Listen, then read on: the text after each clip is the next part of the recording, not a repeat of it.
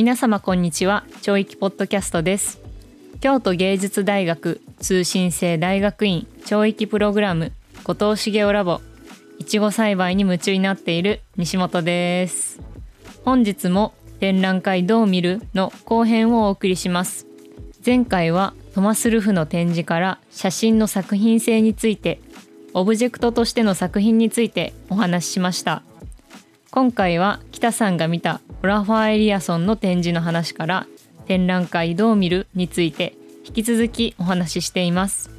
水田さんと北さんの会話を聞いているだけでお腹がいっぱいになってしまいそうですが今回も行ってみましょう。どうぞ。展覧会？僕オラファー・エリアソンの展覧会は展覧会で没入したんですよね。うんうん。うん。なんか実際のとこ本当はどうだかわかんないですけどオラファー・エリアソンってやっぱりざっとどんなですかとかって言われると環境の環境問題超意識高いアーティストですとか 言うじゃないですか。って言ってたけどあの、えっと、時に川橋となるはそんなに言うほど環境環境って推してなかったと思うんですよね。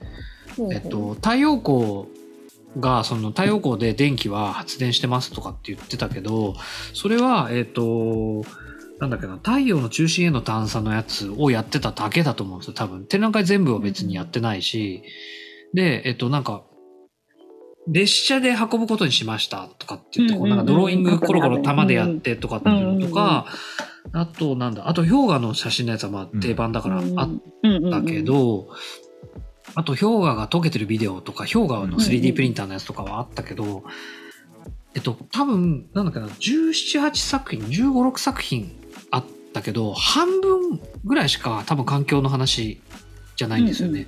実は後の半分は全部あなたっていう話なんですよね。あなたは何なんですか？あなたの中で起こってることなんですか？あなたは何ですか？とか、私とあなたの話だったんですよ。あ、なんだっけ、えっと、サンライトグラフィティとかも、うんあの実験のやつとかは、二人で一組でやってくださいって言って、一人でや、その、ま、隣の人を意識してやってくださいとか、そういうのやってて、あなたと隣にいる人はどういう関係ですかとか、うん。二人で意識してお互いを意識しながら書きましょうってなった時に何かあなたに対して隣の人は何か影響しましたかとか、あとはあと光の前をこう通り過ぎるで影ができる作品とかも、なんだっけなああなたに今起きてること起きたことこれから起きることとかもう基本的にあなたあなたあなたなんですよね。うん。要するにそれが主体をすごく私っていうものを意識させようとしてるのかまあ本当は多分ウィーネスなんだと思うんですけど、オラファーだから、結局、えっと、例えば氷で展覧会の作りとして入ってすぐのところに氷河の抽象的な、えっと、水彩みたいなうん。氷河を買ってなんか置いといてあの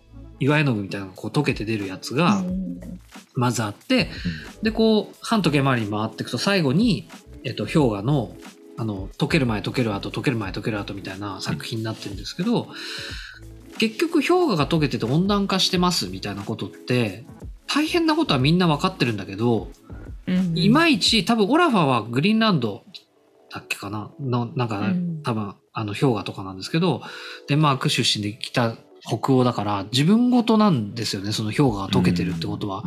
だけど、ここに氷河がない人にとってみると日本だとしても氷河が溶けてるって大変だよねとは言ったとしても氷河が溶けてるっていう事実に向き合ってないんですよね。うん。確かに。とすると要は大変だけど対岸の話というか大変なのは分かってるけど私事じゃないというかでそれをずっと今起きてるのはあなたの問題です。要するに虹が見えてるのはあなたに見えてるんです。って、うん。私が作ったんじゃなくて、うん。あなたの中で虹が起きてるんです。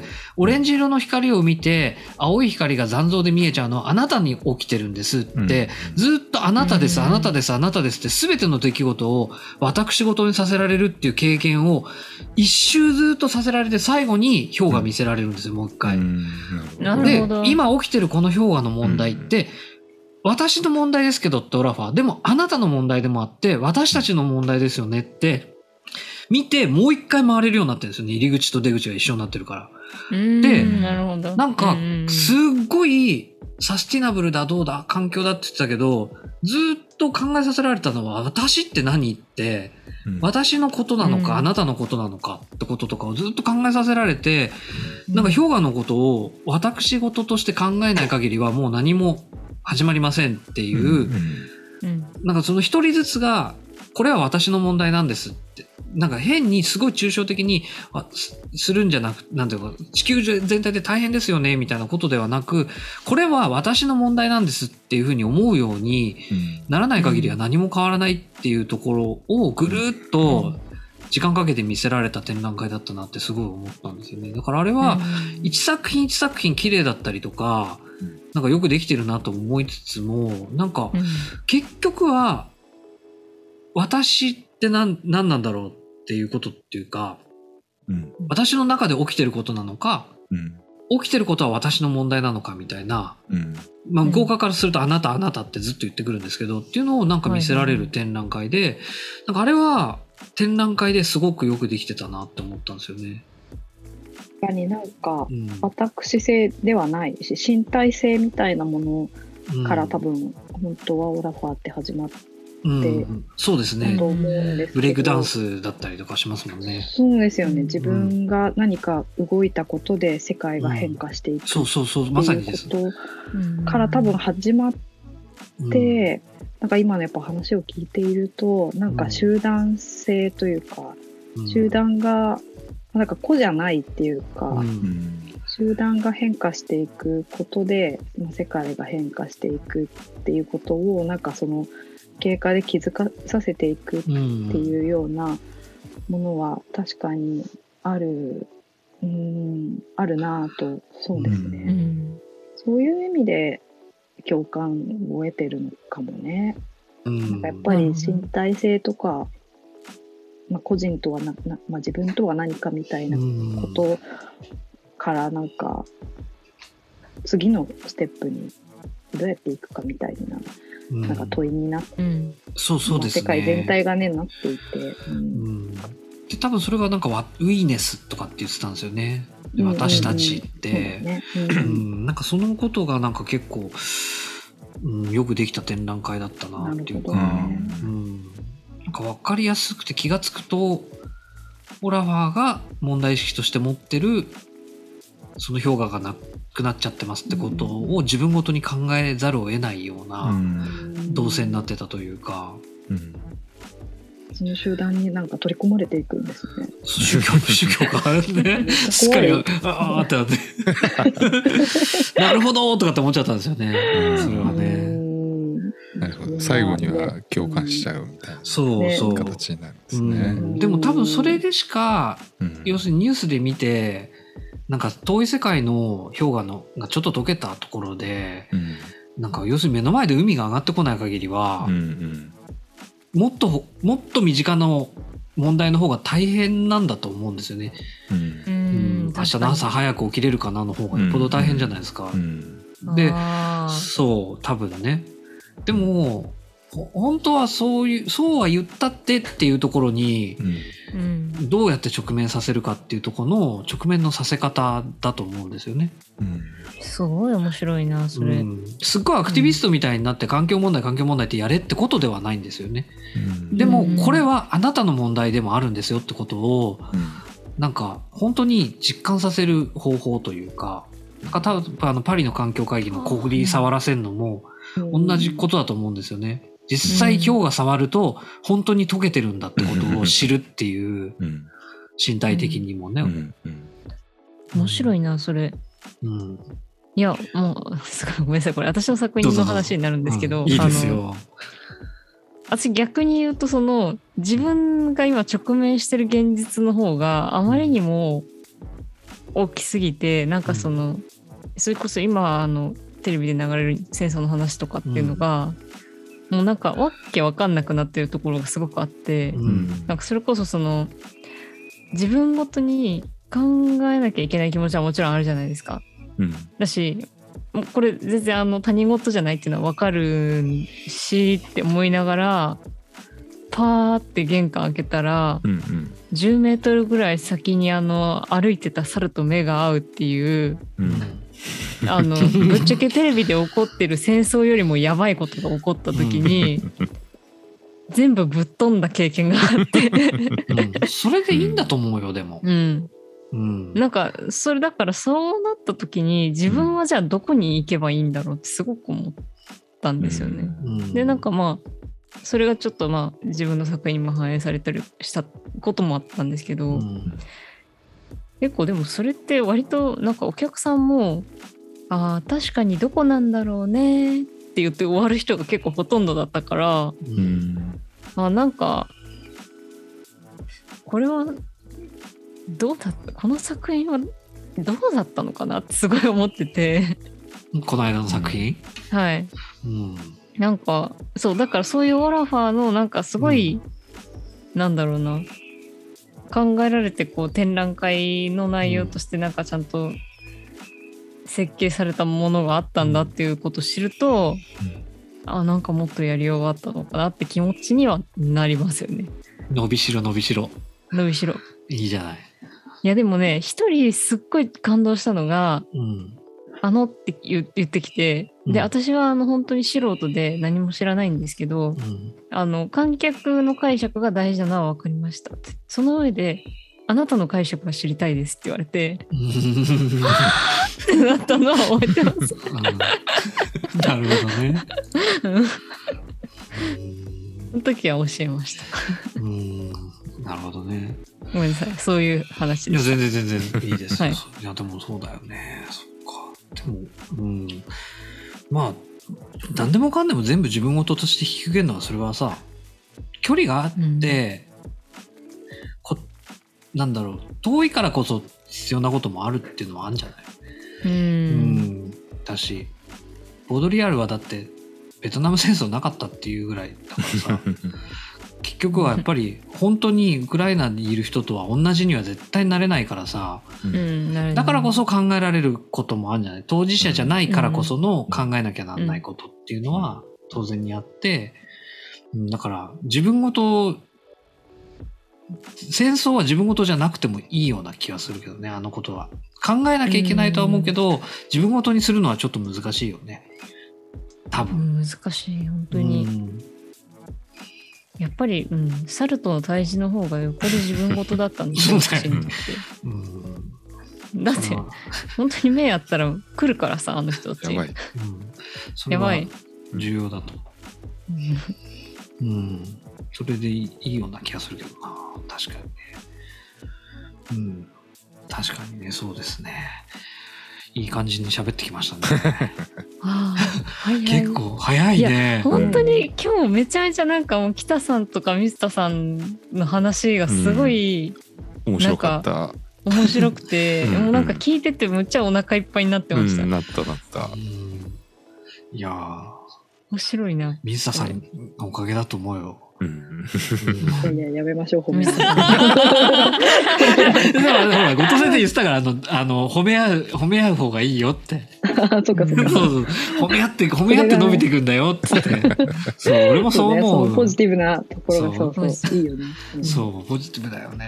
ねえあのーそうですね。うんそうか。うんいやでもやっぱりなんか私はあの写真の勉強はやっぱ結構足りてないんだけど、うんなんかそうその可能性というか、ううんん。なんかね、かなりあるな。と思って。写真って多分みんなね、まだ全然多分ね、何にも分かってないんだと思う。別にそれね俺が、うん俺が分かっててみんなにが分かってないとかって話ではなくて、うん写真って多分本当全然本質にまだ全然近づけてないんだと思うんですようね。ん多分。なるほど、うんうん。だってさ多分このスクショとかも写真でしょそう、そうなの。だからなんかもう多分だ結構そういうのを使ったりもする,、うんするしそう映像をスクショしたりとかそうそうそう。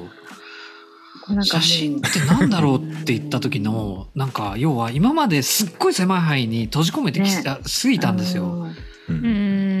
プリント作りますみたいな。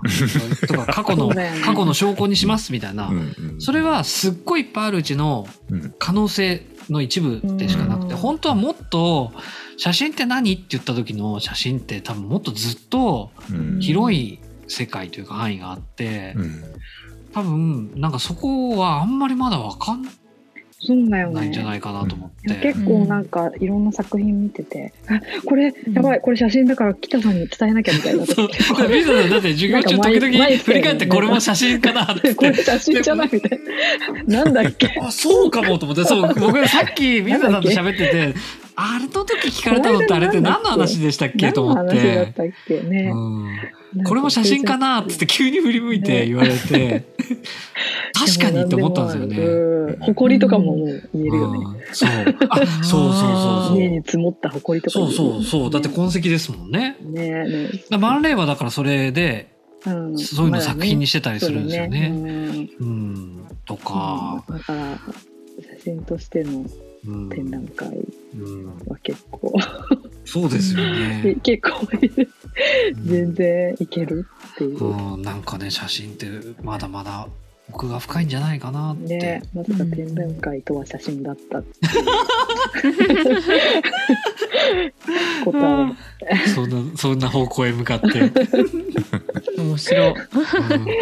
これは聞いてて何言ってんだろうこの人たち。って展覧会は展覧会だあれ？ろうみたいな。どの辺写真なんだろう？みたいな。えうん。いやでもなんかやっぱベスティでもそう。の作品が写真ならやっぱり展覧会はそう。思いますよ僕も、うん。うん。なんかそう思様う。や々なっぱりねなんか痕跡は消してるけど、うん。やっぱあのプリントして写真みたいなのがあまりに強すぎたんですよね、う。うん。うんん。一般化しすぎたけど、うん。なんか、うん、まああとそこからの飛躍がすごかったよね。やっぱりスマホが登場して、スマホが登場して、まあインターネッットが登場うんし,、してそう。しての飛躍。そう。一気に、うん飛躍していくのが。すごいですよね。うーん。そうなんですよ。なんだろう。あのなんていうんだっけ。監視カメラとかさ、うんうん、とかうんそう。映像映像がすごいですからね。うーん。あれもこれも全て今映像ですからね。うん。確かね。多分こうウェアラブルとかになってくるでしょうこの後きっとよね。ね。ここに出てくるみたいなうん。イメージが、そう。あの最近僕小説一個すっげえハマったのあってウェアラブルの今の話で、はいはい。テッド・チャンって知ってます？テッド・チャンっていう人が「いぶき」っていうもメッセージって映画をうん。の原作になったのは「あなたのなんとかの物語」みたいなのを書いた人で短編ばっかなんですけど、そのウェアラブルのやつあって、うん。ずっと身につけてるから喧嘩の原因とかで要は言った言わないとかがなくなるみたいな。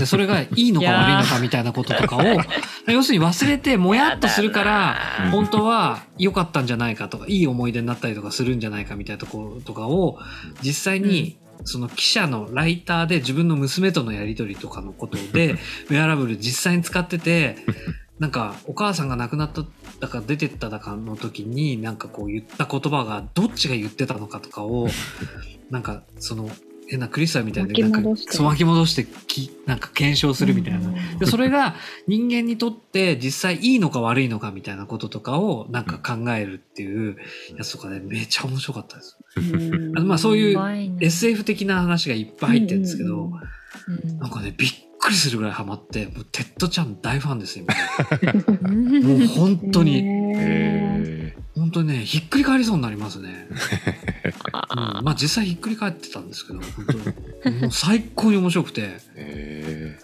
初めて小説いやそんなことはないけど、うんこんなに面白いことあるんだと思って。ん。次の博士論文はテッド・チャンから書き始めようと思って。す おごいねー素敵。ぐらいハマった。ー、えー、すごい。うん、小説すごいなと思って、うん、初めてですねこんなの。ちょっと読んでみようかな。うん、ぜひ、息吹ってやつです。へえうん、アンソロジーみたいな。うん、すごい面白い。うん。うん、なんかね、SF、SF のやっぱり、だからテクノロジーの想像力はやっぱり、なんだろう、やっぱり、どうなっていくかわかんないみたいなところに対しての、うん。やっぱり、なんだろう、こ歴史を研究してるわけじゃないからこれからどうなるんだろうみたいな時になんかアーティストは先行しても作品がどんどん出てくるけどやっぱりなんか言語が追いつかないというか、それうに、ん。その時にその想像力がどこにあるのかって言った時にその SF 小説。もうね本当にすごいいいんですよ。えー。本当にすごくいいです。じゃあぜひうん。リンクを貼っといて。いただいて。あそうですね。あのそうですね。そうですね。あの参考文献、はい。テッド・チャン、はい。いぶきもう物語が人生に追いついあで物語が現実に追いついたみたいなこと書く 書くんですよ。何のこっちゃと思いましたからね。もういただきと思って。うんい。ただきそう。そう。そうなんですなんでこんな興奮してるのかよくわからないけど自分でも。ぜひ読んでもらいたいな。面白かった、ね。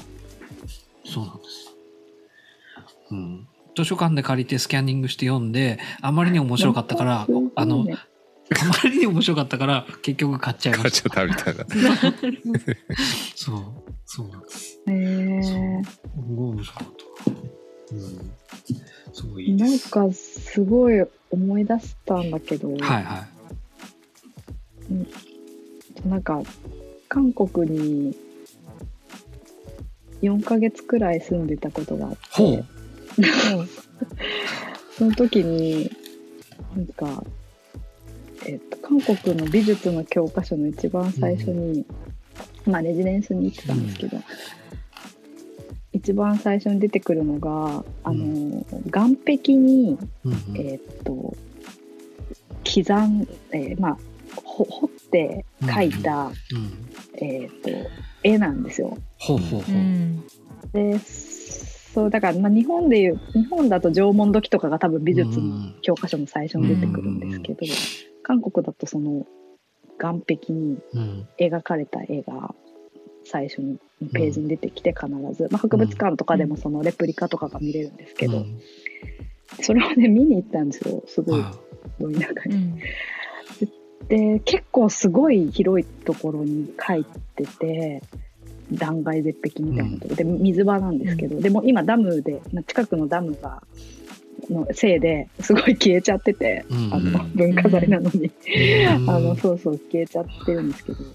でかクジラの絵とか書いてあって、まあ、クジラの漁をしてたりとか、虎とかなんかいろいろ書いてあるんですけど、まあ、要するに洞窟壁画うん。の、えーっと絵の具を使ってるんじゃなくて、まあ、彫り付けてるっていうやつなんですけど、まずさうんそれ私なんか展覧会っぽいなって思って見てた。んですよ。というかまあなんかそうスクリーンみたいな感じではあるんですけど、うん。すごい広い面積にいろんなイメージがあって、うん。でなんかもしかしたら時代、まあ、これここから推測になっちゃうんですけどもしかしたら時代もいろいろで、うん。誰かがまあロープをこうなんかあのビルの壁画に描くようにロープをあの窓掃除するみたいにロープを垂らしてうん。ちょっとずつ掘っていったり1日でもしかしたら10センチしかできなかったみたいなのをなんかいろんな時代のなんかそういうあのロープ技が上手い人たちがうん。なんか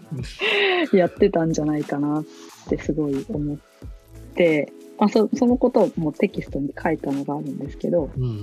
それでなんかそう。なんか展覧会ってそうやってなんか自分の孤独と耐えながらうん。作ったものを、まあ、そっと見せるみたいな、そのそのそっと見せる場が展覧会みたいなのを思うと、まあ、結構近いんじゃないかなって思って。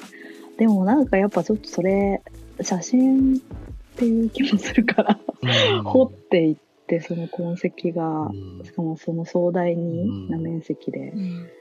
ストーリーが展開されていてでも絵画でもあるんですけど、うん。そう写真でもあるなっていうのをちょっと最後に思い出して、確かに。そうなんですよね。なんか割と表現の本質が全部いろいろ詰まってるみたいな、ポジフィルムで長時間録音ですよね。そうそうそう。もうすっごい時間かけてね。そうそうそう、うん。本当にそういう感じ、うん。念写っぽい感じうん確かに。面白いですね。ね面白い。そううん大変だったと思うんだよな作るの、まあ、もしかしたら水場じゃなかったのかもしれないけどうん、そんなことないと思うんですよね。うん、面白い。うーん。いやー、面い白いですね。ね。今日もすごい良かったですね。そうですいや、水田さん来てくれてよかったな。めちゃ面白かった、うん今日。うんうん面白かった。すごい皆さんと話して、うん。え、また来てくださいね。またやりましょう。はいうん吉田さんも来た時も。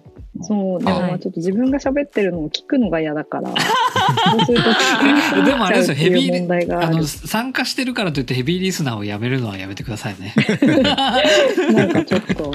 だからあのうんあの、こう、ポイントポイントで参加してもらえれば、ね出てない回も作んないといけないってことですよね、要するにね。そうそうそう。まああるいは自分が喋ってないところだけ聞く。なるほど、なるほど喋。ってるとこともそういう。わかりました。了解です。じゃあ大体これで今はい3話分。ありがとうございますはい、ありがとうございます。じゃありがとうございました。いい勉強になったと思います。ありがとうございます。はいありがとうございますありがとうございます。